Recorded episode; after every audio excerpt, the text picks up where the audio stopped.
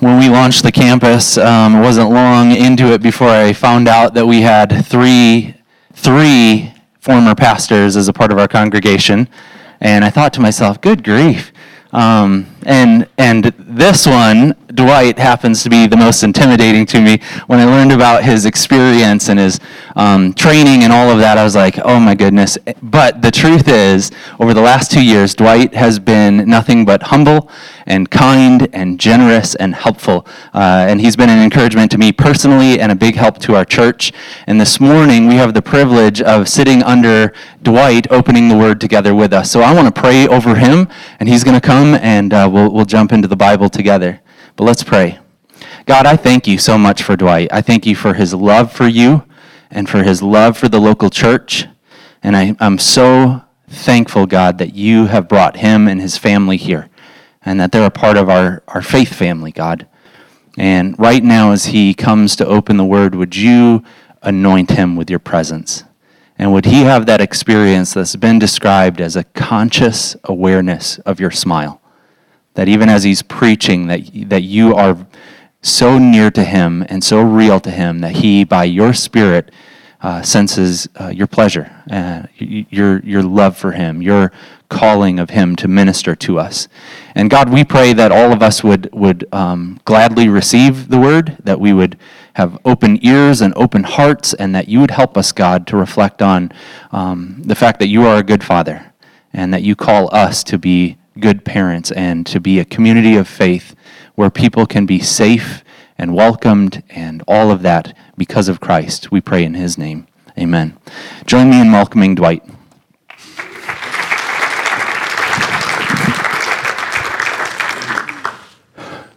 Good morning. Are, are we always this lopsided?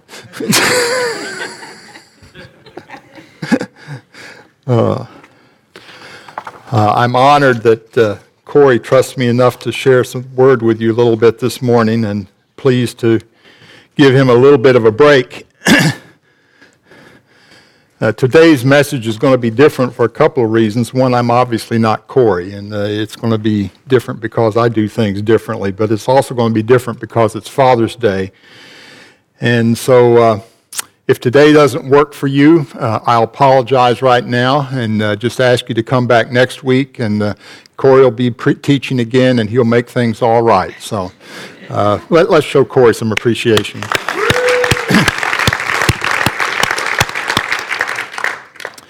I want to let you in on a secret, and that is that uh, holidays like Father's Day are a special challenge for preachers.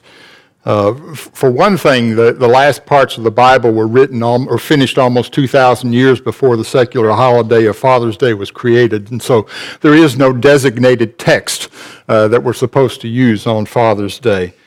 Uh, but more than that, uh, everybody in here has a different experience with fathers.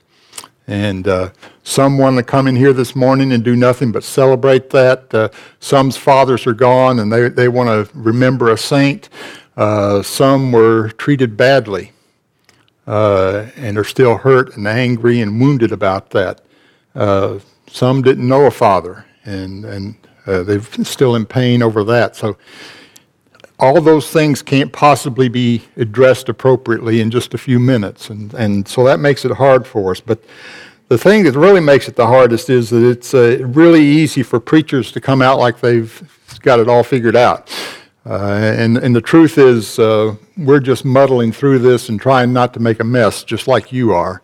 Uh, and so uh, don't hear me talking about it like uh, I've got fatherhood all figured out, but as a fellow traveler who's struggling with trying to do a decent job of it. So let's pray together before we get started. Uh, Lord, our intention this morning is to meditate on fathers, but we don't want to uh, corral your work here that way. So we give you the freedom to do whatever you need to do, whether it's to bring about joy and thanksgiving and celebration or uh, forgiveness and apology, uh, dedication, repentance. Uh, we give it all to you today, Lord, and uh, let you work as you will. Uh, I pray that the things I say will be true and clear in Christ's name. Amen. Well, it is Father's Day, and so let's begin with uh, hearing a, a word from a famous father. Enough, enough already. Look, I'm leaving, all right? And for the last time, I'm not taking the money. I lost it, that's all. I'm a big boy. All right, if I take the money, what kind of message does that send to, to my kids? That no matter what happens, you can just go to your father and he'll, he'll make everything okay? You're right. You're right. What, what, what am I right about? You should be able to go to your father, and he should be able to make it okay. Here, be a good father, big head. Dad. Thanks, thanks, Dad.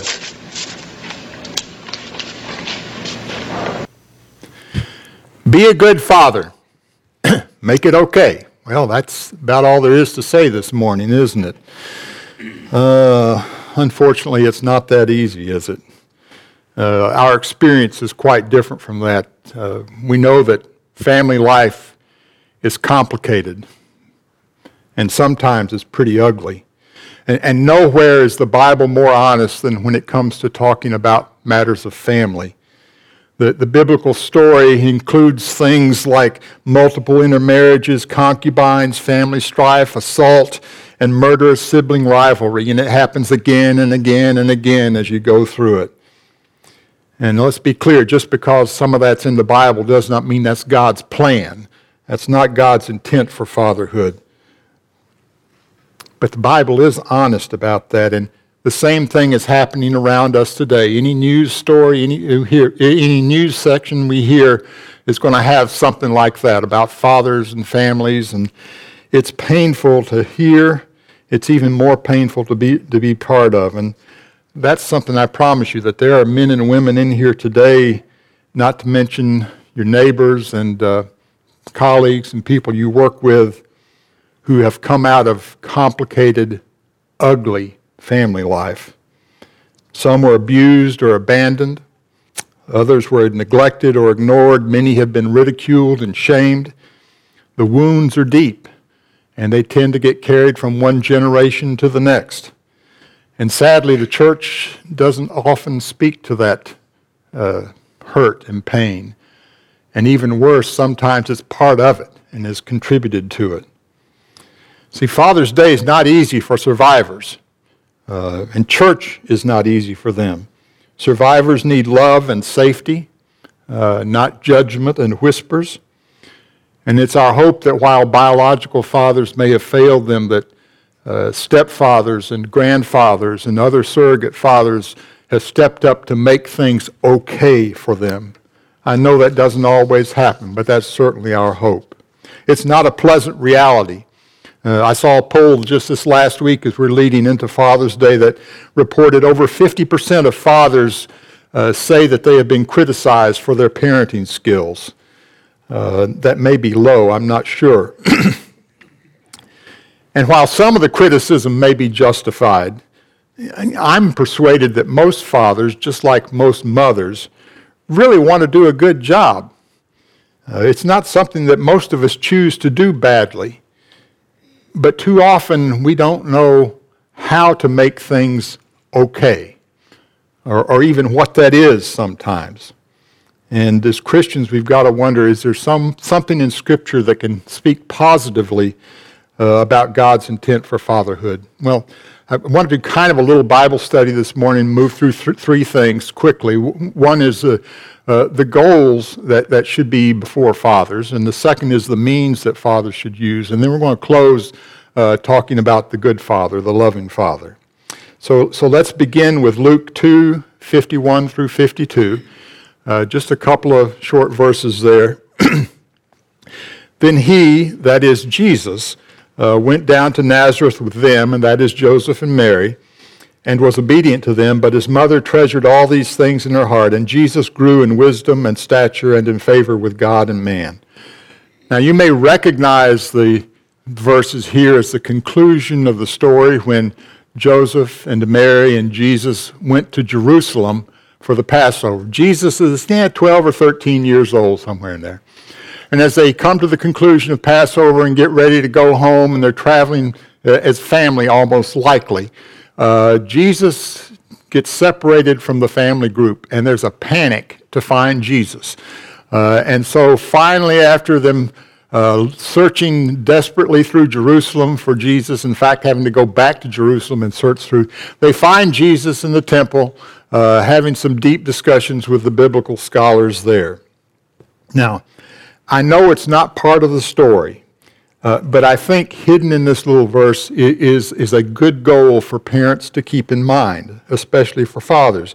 It's while, while neither Joseph nor Mary are specifically named as responsible, uh, we know from other places in here that they are worthy, righteous be, uh, persons, and I don't think it's uh, wrong to presume that they had a positive effect uh, on Jesus as he was growing up as a boy. Uh, after all, he did turn out okay by all accounts. and so we're told here that Jesus grew, he progressed, he matured in four different ways. And, and I think those four dimensions provide a, a good outline, a, a, good direction, a goal uh, for parenting in general. And the first of these, the first dimension is the, the dimension of maturity in wisdom. Now, intellectual growth is something we all hope for in our kids. We want them to be smart. Uh, we want them to be able to do algebra. We want them to remember things from history. We want them to know the science things. We like them to be able to write complete sentences, all those kinds of things. But there's more to this intellectual development than, than that, than, than that, those kinds of things. I think, in particular, for our perspective, we need to pay attention to the fact that includes that wisdom includes a sense of justice, of right and wrong, of being able to make moral decisions, of being able to analyze a situation and stack it up against God's expectations and choose the right thing to do. Now, that's not easy to do. Most of us as adults struggle with it. We deal with gray areas day in and day out, and it's hard to work through that. And it's hard for children to develop it. We know from developmental studies that this ability to make that discernment about right and wrong and moral decisions and justice is the very last thing that develops in human beings. And some seem never to develop it. We've run across people like that. We've, run, we've worked with people like that. But this persists into young adulthood, learning how to make those kinds of decisions. And I think it requires patience and persistence on the part of parents to make that happen. It requires a good model. We'll talk about that a little bit later. The second dimension of maturity that, that's mentioned is, in this verse is the maturity of body, of stature. Now, that's the easy one. We all pay attention to that. We want our kids to grow up healthy and strong and all that good stuff and learn how to do all those dangerous sports like I did when I was a kid and, and all those things that your parents don't want to know about. You know, all that stuff. Yeah, yeah, we want them to be strong and healthy. So, so that's there. But it is second to the other one, which is interesting. But then the third and fourth, I think, are the real killers in here, and, and that is the relational developments. Or, or uh, the, the first one is the relationships with others. Now, relationships with other people run a wide range of things. We've got those civil, public interactions of folks that we may not ever know, but we just run across every now and then. And then there's that circle that we work with and the circle of close friends. But then there are those intimate family relationships, especially between a husband and a wife. And so you've got all that going on in relationships. It's complicated stuff. And that's one of the reasons that family life is so complicated. But children need to learn how to do that. You don't grow up with that automatically programmed in us that pops out later on. Well, I'm 19 now. I guess I know how to do relationships. It doesn't happen that way. We all know that. And yet, we live in a world right now that seems like it's lost all kinds of handles on relationships. Civility seems to have gone out the window a few years ago, and bullying is rampant. We hear about it all the time. There's vulgar and destructive behavior happening all over the place. And our growing culture of, of isolation and self centeredness is really complicated by cyber, cyberspace, where relationships become mechanical and one sided and anonymous and interchangeable, come and go. There's nothing sustained in there. It's a tough time for relationships with others, and our children need to learn how to do that. But even more importantly is that fourth dimension, and that is the dimension of relationship with God. And this matches that horizontal relationship, the horizontal direction with a vertical direction. And that's what rounds out us as rounds us out as human beings, is having both of those dimensions in relationships. You know, I, am persuaded, as many others are, that there's something in the human beings that we are inclined to find connections with something outside this physical universe. It's inherent in us, I believe. Uh, when Scripture talks about having eternity in our hearts, I believe that's what that's what's meant there. That there's something within us that drives us to connect outside, and and we try in all kinds of ways to fill it with stuff. But the truth is, God's the only one who can really fill that hole up in us.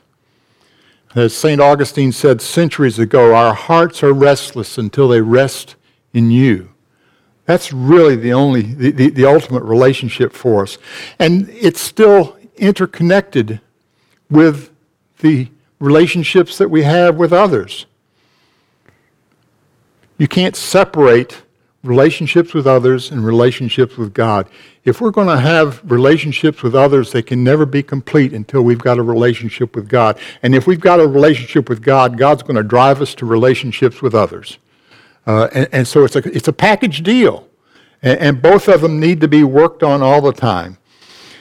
You know, children learn about good relationships not only by being told, but by seeing and experiencing the example of fathers who are civil and gracious and caring and fair and kind. They learn about practices of gratitude and generosity, and the really hard ones for us as men apology and forgiveness. They learn that by seeing it in action. They learn it by experiencing it from their own fathers. They see authentic affection in action, and they see how a life of faith matters in the ways that we deal with others. Now, that's a challenge not only for parents, but it's a challenge for all of us as adults because we need to be modeling and reinforcing for children, even if they're not ours about what it means to be a person who understands relationships with God and relationships with others. You know, research shows us that the ways that children experience faith in family life is the major determinant on whether or not faith plays a role, personal faith for them plays a role later on in life. No, it's not a guarantee. It, it, there's nothing certain about that, but it's the primary driver about whether or not a child can have a, develops a personal faith later on in life, and that's seeing an authentic faith happening as they're growing up, seeing that it makes a difference in their lives. You know, the Harry Chapin's old song, "Cats in the Cradle," is true in more ways than we want to think about, and gets scary if you think about it very long. After service in, in World War II, Henry Kirshner went to University of Illinois and got a degree in business and eventually ended up being the owner and CEO of a modest private bank in Springfield. Uh, and there he was a generous, uh, regular participant in his church, uh, involved in all kinds of community affairs, education, humanitarian things, the theater, served on all kinds of boards that were involved in those good things that are going on in the community, and served on the board for the Great Rivers region, which I was privileged to serve as the executive minister uh, years ago. And that's where I met Henry. Uh, Henry was our uh, treasurer for almost 10 years. And, and I knew him personally as a kind and generous, low key guy that did more good things in his community and church that people didn't know about. When he died, I was privileged to have a part in his funeral, and as we gathered in the church, the church was packed with power heading business leaders and government leaders from across Springfield who had worked and known Henry over the years that he had been in Springfield. And as we got to the end of the service, the, the grandchildren came to do uh, a tribute to their grandfather. And while the 12 year old granddaughter spoke, the other grandchildren passed out shiny, brand new Lincoln pennies uh, as, thing, as tokens to remember their grandfather banker by.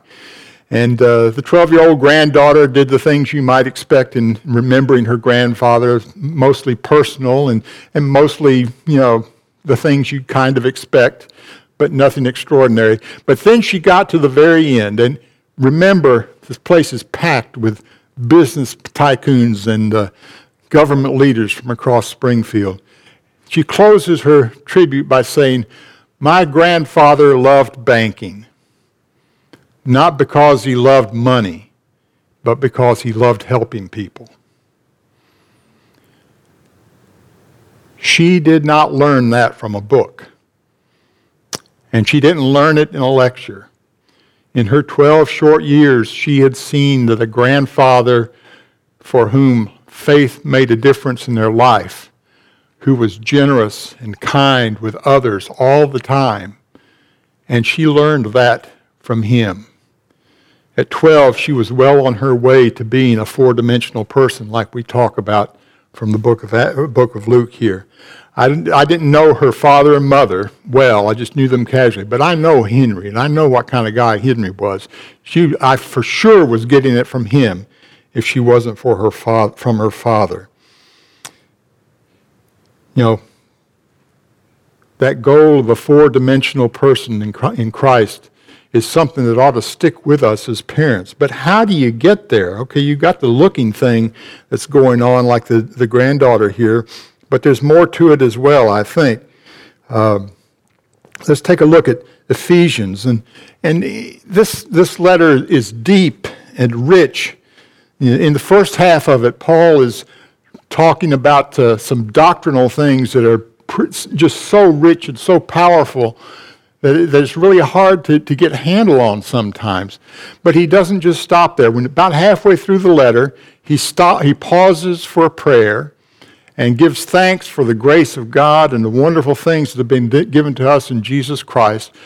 Then prays a prayer of intercession for the saints at uh, Ephesus, and then goes on to make a transition to talk about the practical consequences of all this doctrinal stuff that he's done in the first three chapters. And there's always a connection between, there should be a connection between doctrine and practical consequences. They stand together. And so this is the flow that we find in, in that uh, letter as Paul is making the transition from some pretty hefty doctrine to some practical consequences. In 4 1, he tells them, Live a life worthy of the calling that you have received. And it's in view of all this stuff that God has done that I'm talked about in three chapters, you're supposed to live differently.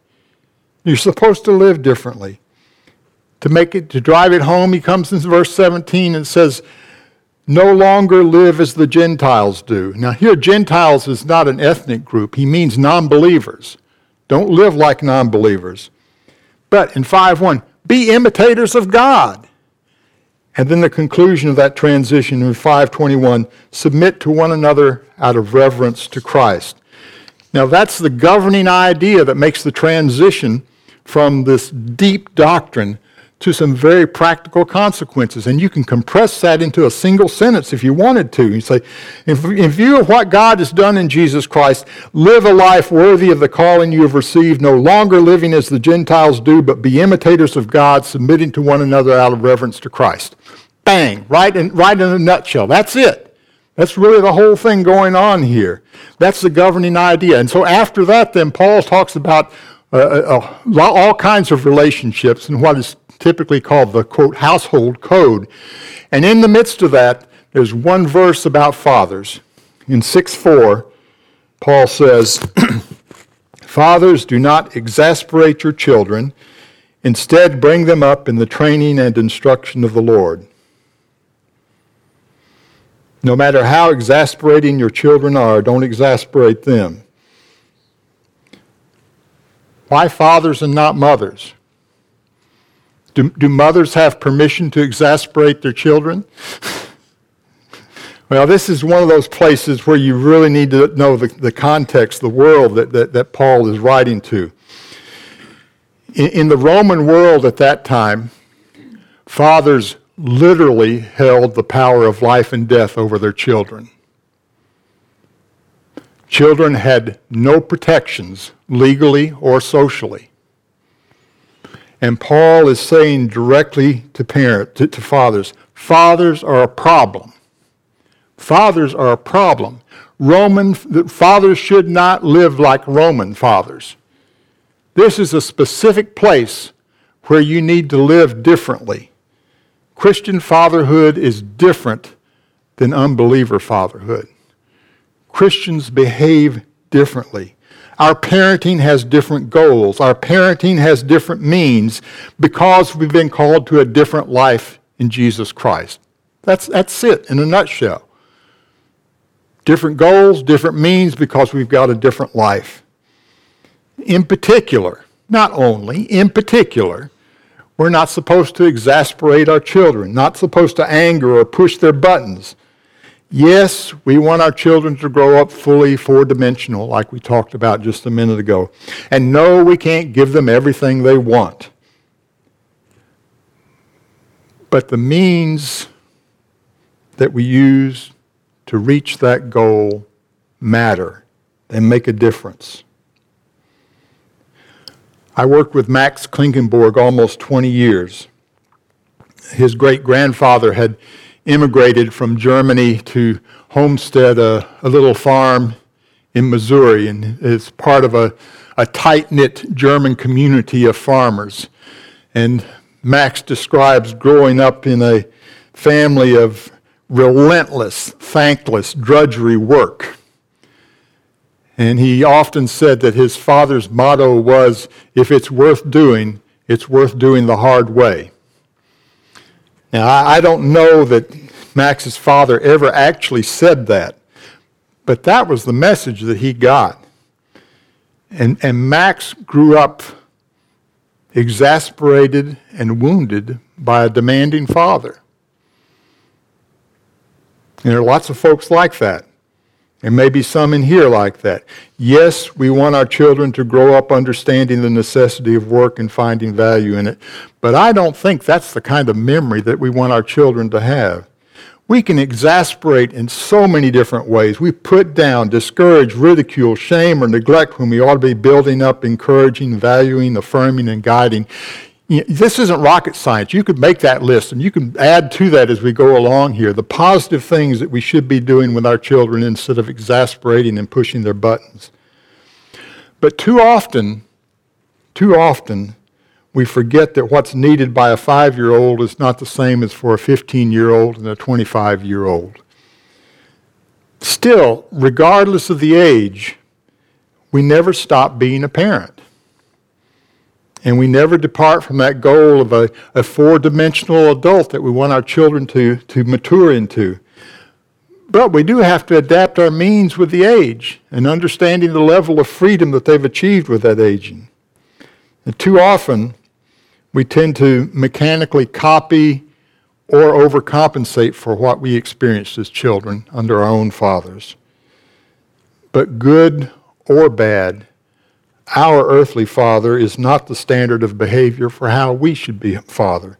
Paul says, live a life worthy of our calling as imitators of God, especially as fathers. Now, if that's a little bit frightening, it should be. You know, several times Paul talks about us imitating God and being perfect as our Father, but he also says God's at work in you. So it's not just our own energy and our own capabilities and our own gifts that allow us to be, become God-like. It is God at work in us that molds and shapes us into the image that God intended from the very beginning. And, and that brings us to our closing passage today to, to look at the loving fathers. Luke 15, 11 through 32. Jesus continued, There was a man who had two sons. Now, you know it as the parable of the prodigal son, and you know it well. It's really the parable of the loving father, but you know, th- this is one of Jesus' best known parables, even by non Christians. And the primary reason Jesus told this parable was because there were religious people around him who were muttering about the way he accepted, extended exception, exception acceptance uh, to people that they had written off and had discarded. They may have been religious people, but they totally misunderstood God as the loving Father. That's what this parable is all about and what Jesus is trying to drive home with them. You see, for the sake of love, this father accepted the insults of an adult son and allowed them to make some stupid, dangerous choices. But still, the father loved them. Still, the father went to the gate every day, scanning the horizon, looking for their son. And when the son finally comes home, the father celebrates and throws a party. Should have been the end of the story. Wonderful story, great movie. But you know that's not the end of it. The elder brother was filled with righteous indignation, mad, mad as fire about this. Didn't want anything to do with it.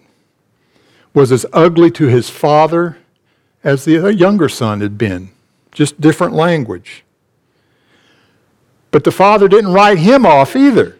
The father loved him and begged him to come into the party and to join it and to be part of it.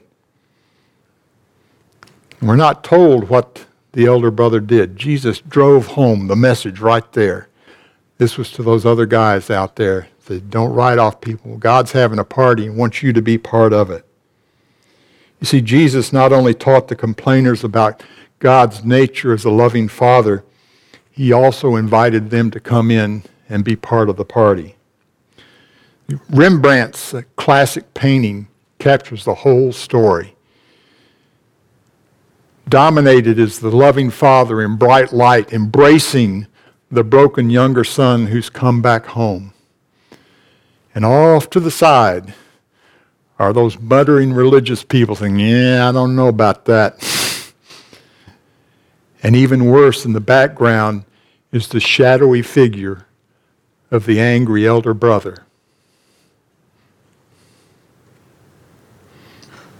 There are so many points to be made from this story, but I'm just going to stick with a few that are related to today. First is, I understand that calling God Father creates problems for some. We know that God is neither male nor female, and yet we're told that male and female together are somehow created in the image of God. That, that's hard for us to put together. You know, there, there's, there's something of both maleness and femaleness in God. And we misrepresent the full nature of God when we focus exclusively on one or the other. But our language only gives us two choices. I mean, we're kind of stuck in a bind on that, and, and that's something we just have to deal with and move on and know in the back of our heads okay, you know, God is not just male or just female. It just doesn't work that way. But a more serious problem is that we too often project our experiences onto God. And we say, okay, if God's Father, and if I had a lousy relationship with my Father, that must be what God's like. And I've heard with my own ears and talking with people, if that's the way God is, I don't want anything to do with God. And, and, and the, the, the big problem with that is we've got things exactly backwards. God is not modeled after my Father. My father should have been modeled after God. God's the gold standard. And my father, like your father, as wonderful as they may have been, failed in that. uh, some worse than others. but none of them lived up to that expectation. But we need to remember God is the perfect father, nobody else is. And as much as we may love our own fathers, as wonderful as they may have been, they're not the same as God. The third thing to learn from this is that Good parenting is no guarantee. This was a good, loving father. And both of the sons didn't understand him.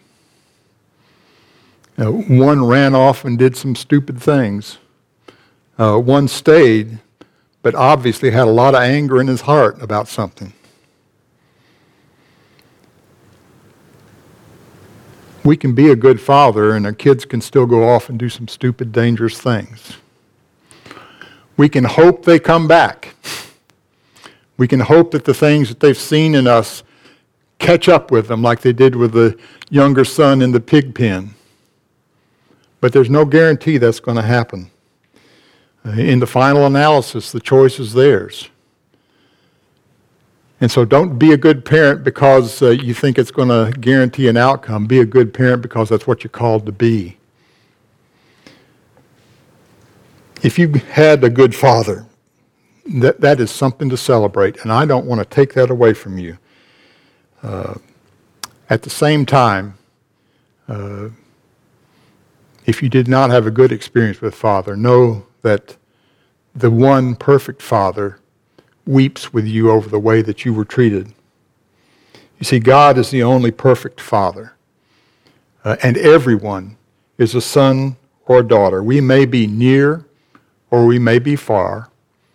We may have done some awful things. We may have an imperfect understanding of God. We may have rocky relationships with other family members.